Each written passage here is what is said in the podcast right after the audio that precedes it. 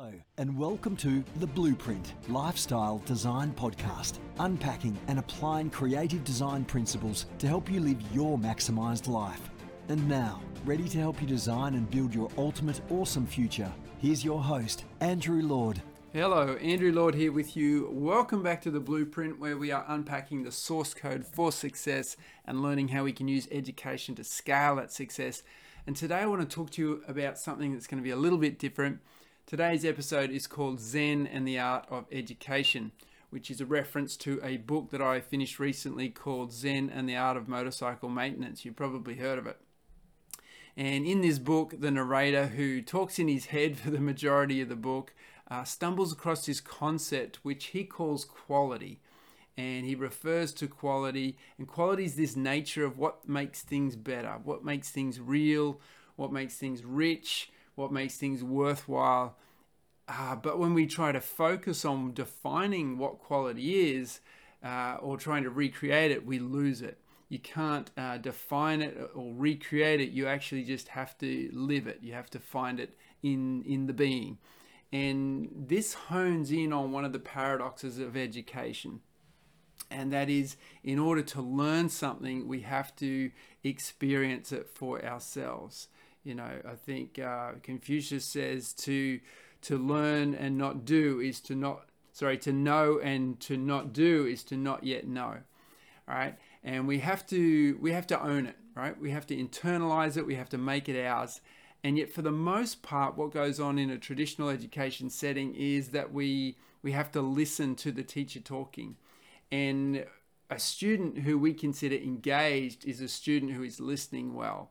And we probably make that assumption because we see uh, someone who is a masterful storyteller and they're able to captivate a student, transport them to another place. And we see somebody sitting on the edge of their seat and we can see that they are they're with them. They're they're not just listening, they're with them, they're absorbed in the story.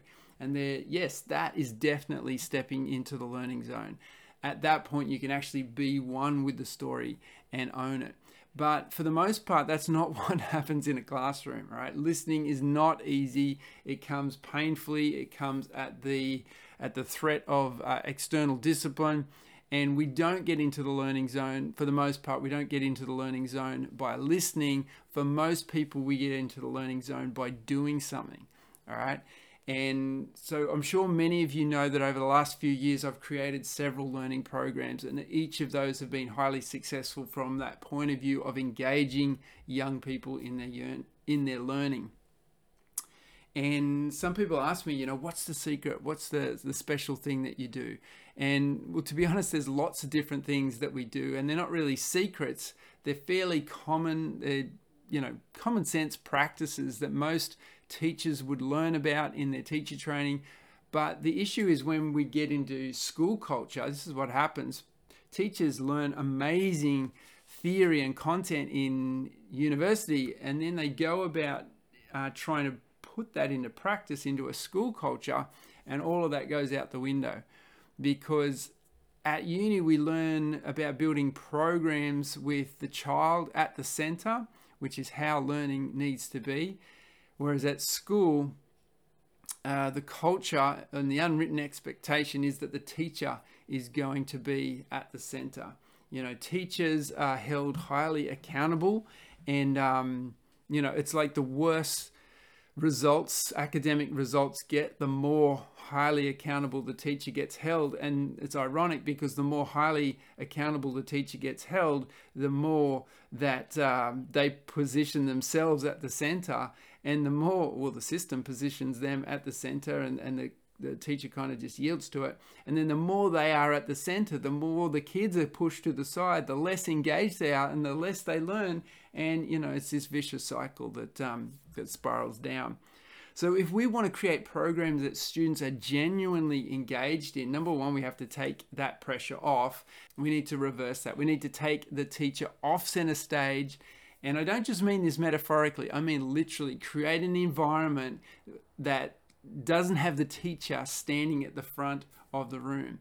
All right. So, how do we do this? Well, structurally, we can do this. I'm going to talk about circles in a minute, but uh, I want to get to something even more basic first. Number one is we can get smaller or we can get more diverse. Now, I know the first part of that seems like really obvious thing to say. Teachers are always banging on about smaller class sizes, right? Makes their job easier. Well, no. This actually matters, all right? The way we structure our classes is that we're expecting all kids to be following the same script. We expect all our kids to be singing from the same song sheet. But that's unnatural. You know, when you've got that big group, it's really unnatural to try and expect them to uh, all be on the same page at the same time doing the same thing. And if you try and set up that really artificial industrial model, you're going to face resistance. Humans don't like to be pushed into that mold, so you're going to face resistance. Um, so you can either set up a group so that it is smaller, and when I run my programs, I keep my groups to about 20 or less. Um, or you can get diverse. And by that, I mean you have multiple groups in the same environment that are all working on different things at the same time. So that's kind of like balancing plates. It's really hard to manage. Uh, it can be quite challenging, but it's absolutely impossible if you expect to be the center of attention for all of those groups. All right. And when we see teachers or coaches who haven't shifted their mindset in that way. They still think of themselves at the center. They still, you know, take responsibility for what's going on in all of those single groups. Then what happens is that you've got, you might have four or five groups in, in a space, but what happens is that that one teacher is just running from group to group and they, that group finishes. And if the teacher hasn't made their way back around, or the coach or the mentor hasn't made their way back around to that group, uh, by the time they're finished, then they just sit there twiddling their thumbs, and then they have to wait. And really, you haven't changed anything if you're, if you're doing that model. All right, so the students haven't been empowered, or the task that they're doing is just too hard for them to do independently. It's too big for them. So whenever I say, you know, think about natural situations, you know, rarely in life do you ever have a group of people that are batched together by age and just told to, you know, all be in the one space at the one time. You know, we naturally draw together in society with people who are at similar stages to us, but we don't batch ourselves just based on age. All right, think of a family. How big is a family? You might have two, three, maybe five kids. Um, and it's very rare that all of those kids are the same age. Right? In nature, kids come one at a time, and that's for obvious reasons. I think, you know, obviously that makes life manageable for parents in the early years, but it also sets up um, a natural mentoring dynamic where the older kids can help the younger kids. Um, and for some reason, we don't do that in school, and we lose it. All right, we lose that um, the the potential for mentoring but we also uh, have disproportionately big batches and we try to clone the experience and it doesn't work. Not if you want engagement. All right. Now, I mentioned circles before. So, number two, uh, we use circles. I use circles a lot in my uh, different programs. Circles are a way to empower individual members of a group. Circles are a way that uh, traditional cultures have been doing business for millennia, long, long time. Uh, so, to to paint a picture of what a circle is. So by contrast, you have a triangle, which is how most of our schools, our military, our government, most of our organizations are arranged um, in triangles, with all knowledge, power, and responsibility being held at the top. And there's like zero knowledge, responsibility, or power at the bottom.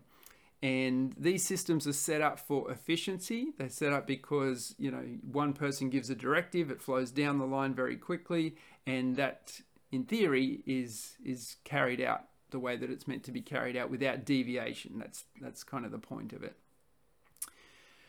Uh, what happens in triangles is that people in the bottom don't actually talk to each other, and what we see sometimes in schools is because at the bottom uh, people want to establish a power dynamic. The, the culture is set up to establish a power dynamic, but there's this flat line at the bottom.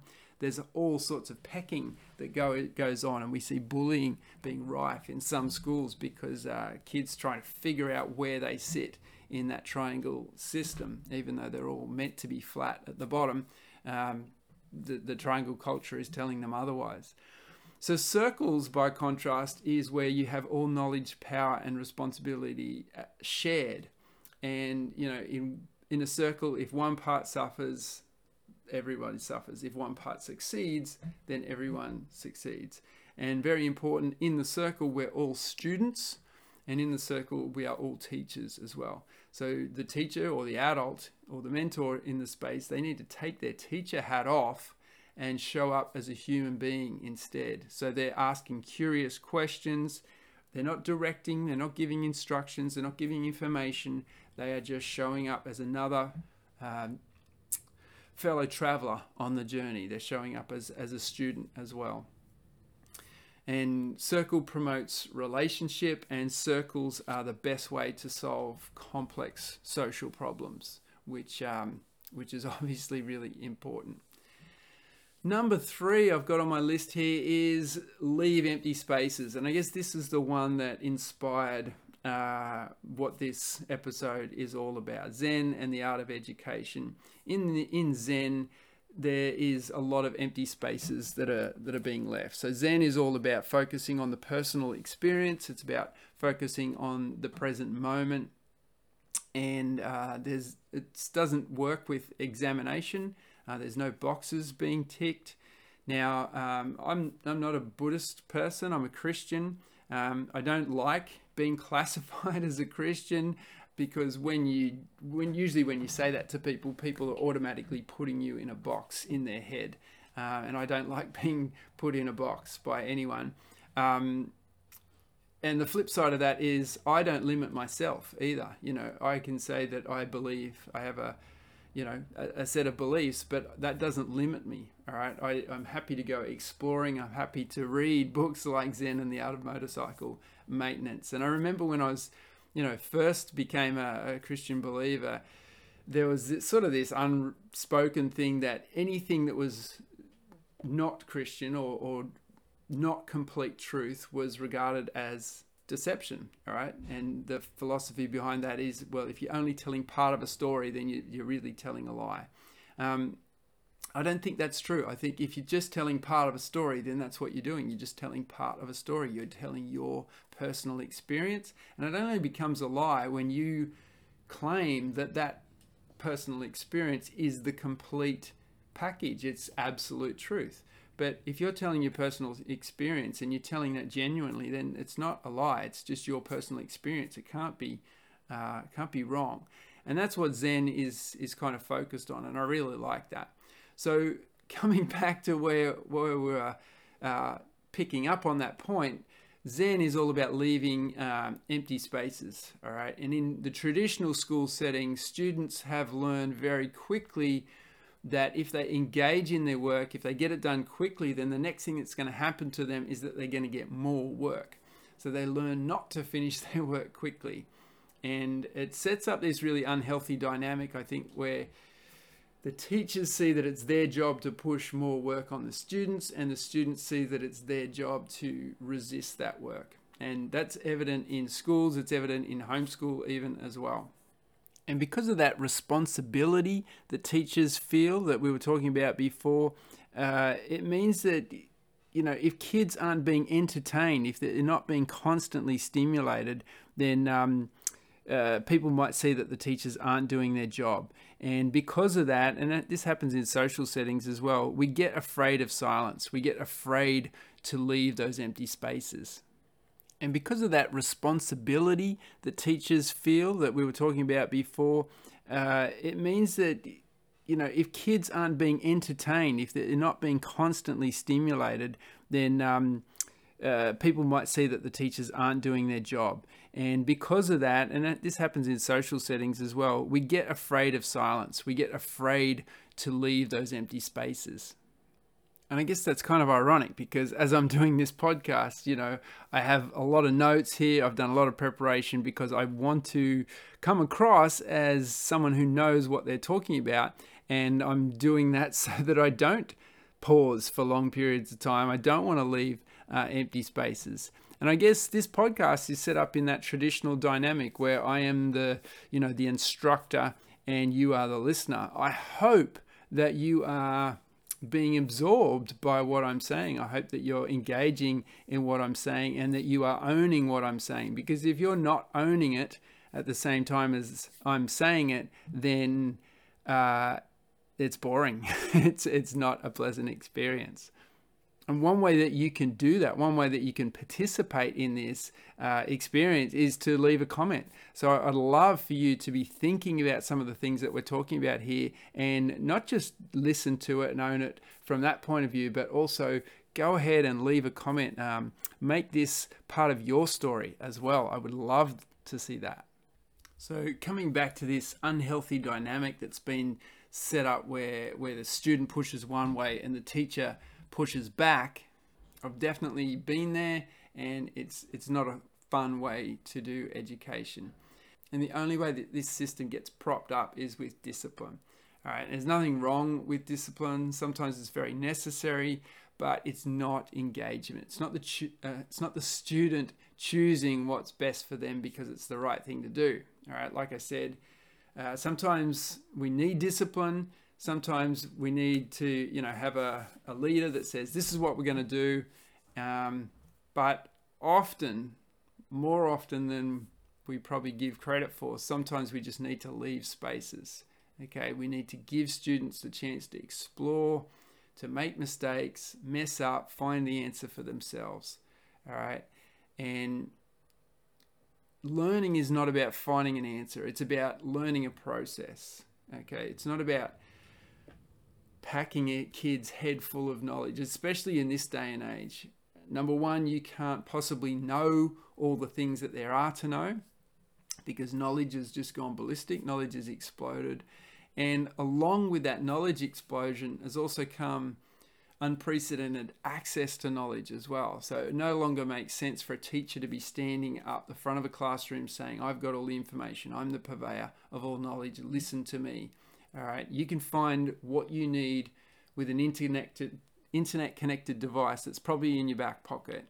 And so now education is about something completely different. It's not that we don't need education anymore, we definitely do, but the focus is on, you know, character development and and how to do something creative. It's about performativity. Uh, I forget who said that, but that is a, it's a cool word. Um, it's about what you can do and apply with uh, the information that you've got. So it's not the same as it used to be 50, 20, even 10 years ago. All right, it's changed completely. And unless we give students space, they're not going to learn that. All right. If we keep just doing things the same way that we have been doing, which is, you know, we stand at the front of the room and, and try to deliver the information, then kids don't have the opportunity, not just kids, adults as well, don't have the opportunity to get into the zone. All right, they don't have the opportunity to own the learning experience.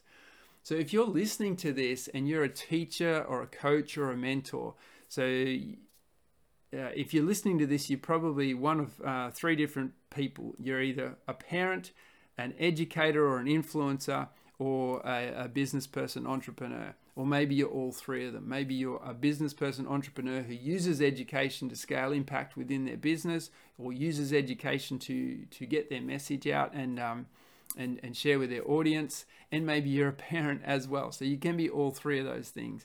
But if that's you and you're listening to this, you need to stop talking. Stop positioning yourself at the center of the educational experience if you're doing this Stop trying to be the guru. We need to all let, I'm talking to myself as well, we need to let go of our egos and disappear. We need to just dissolve. And I'm sure you've heard that saying that says, when the student is ready, the teacher appears. Or I like to say it a little bit differently. I say, when the student is ready, the teacher will disappear. Right? That should be our goal to disappear, to blend into the background, just to become a part of the environment. We're there available as a support, but when the, the student is fully engaged in their, their learning, you know, they, they're going to rise up. So our students rise, our clients rise, our people, our tribe, our organization, our church group, our families, whichever group that you're trying to lead, whichever group you're trying to bring about change in, will rise up when you give them the empty space and the opportunity to do that. And so that's why I call this episode Zen and the Art of Education because Zen, it's all about the individual's personal experience. It's all about the student being in the moment. It's all about transcendence where the, the beer and the doer merge and everything else disappears and there is only being. And life can be changed in that moment. And really, at its core, that's what education and that's what leadership is all, all about, right? We want to create those moments, those special moments where life can be changed like that. All right, that's what we do at Adventure Quest. That's what we do in Mini Heroes. It's what we do in Project Space. It's what we do in all of our MX coaching programs for adults as well. It doesn't matter if it's family, lifestyle design, might be creative business design, or it could be an educational program or a system to expand, expand your influence. All of them work because we leave space for personal ownership to happen. So, if you're a parent or an educator or an entrepreneur and you want to get some support to maximize your impact in whatever your sphere of influence is, don't be afraid to reach out and book a call with me. There's a link to do that here on the blog, or you can just go to blueprintlifecoaching.com.au forward slash coaching and uh, click on whichever one of those call links is the most suitable for you. Thank you so much for being a part of this community. I really appreciate you tuning in and listening to the podcast. If you've got any interesting thoughts about this episode, I'd love for you to leave a comment below. Share it with your friends. And don't forget that this episode is sponsored by the Lifestyle Design Quiz. If you haven't done the Lifestyle Design Quiz, you can find the Lifestyle Design Quiz at lifestyledesignquiz.com. It'll give you your strength profile, your focus for growth, and it'll give you some coaching questions that are going to help you to find your next smart step in living your maximized life. Hope you're having a fantastic week. Andrew Lord here with you. Bye for now thank you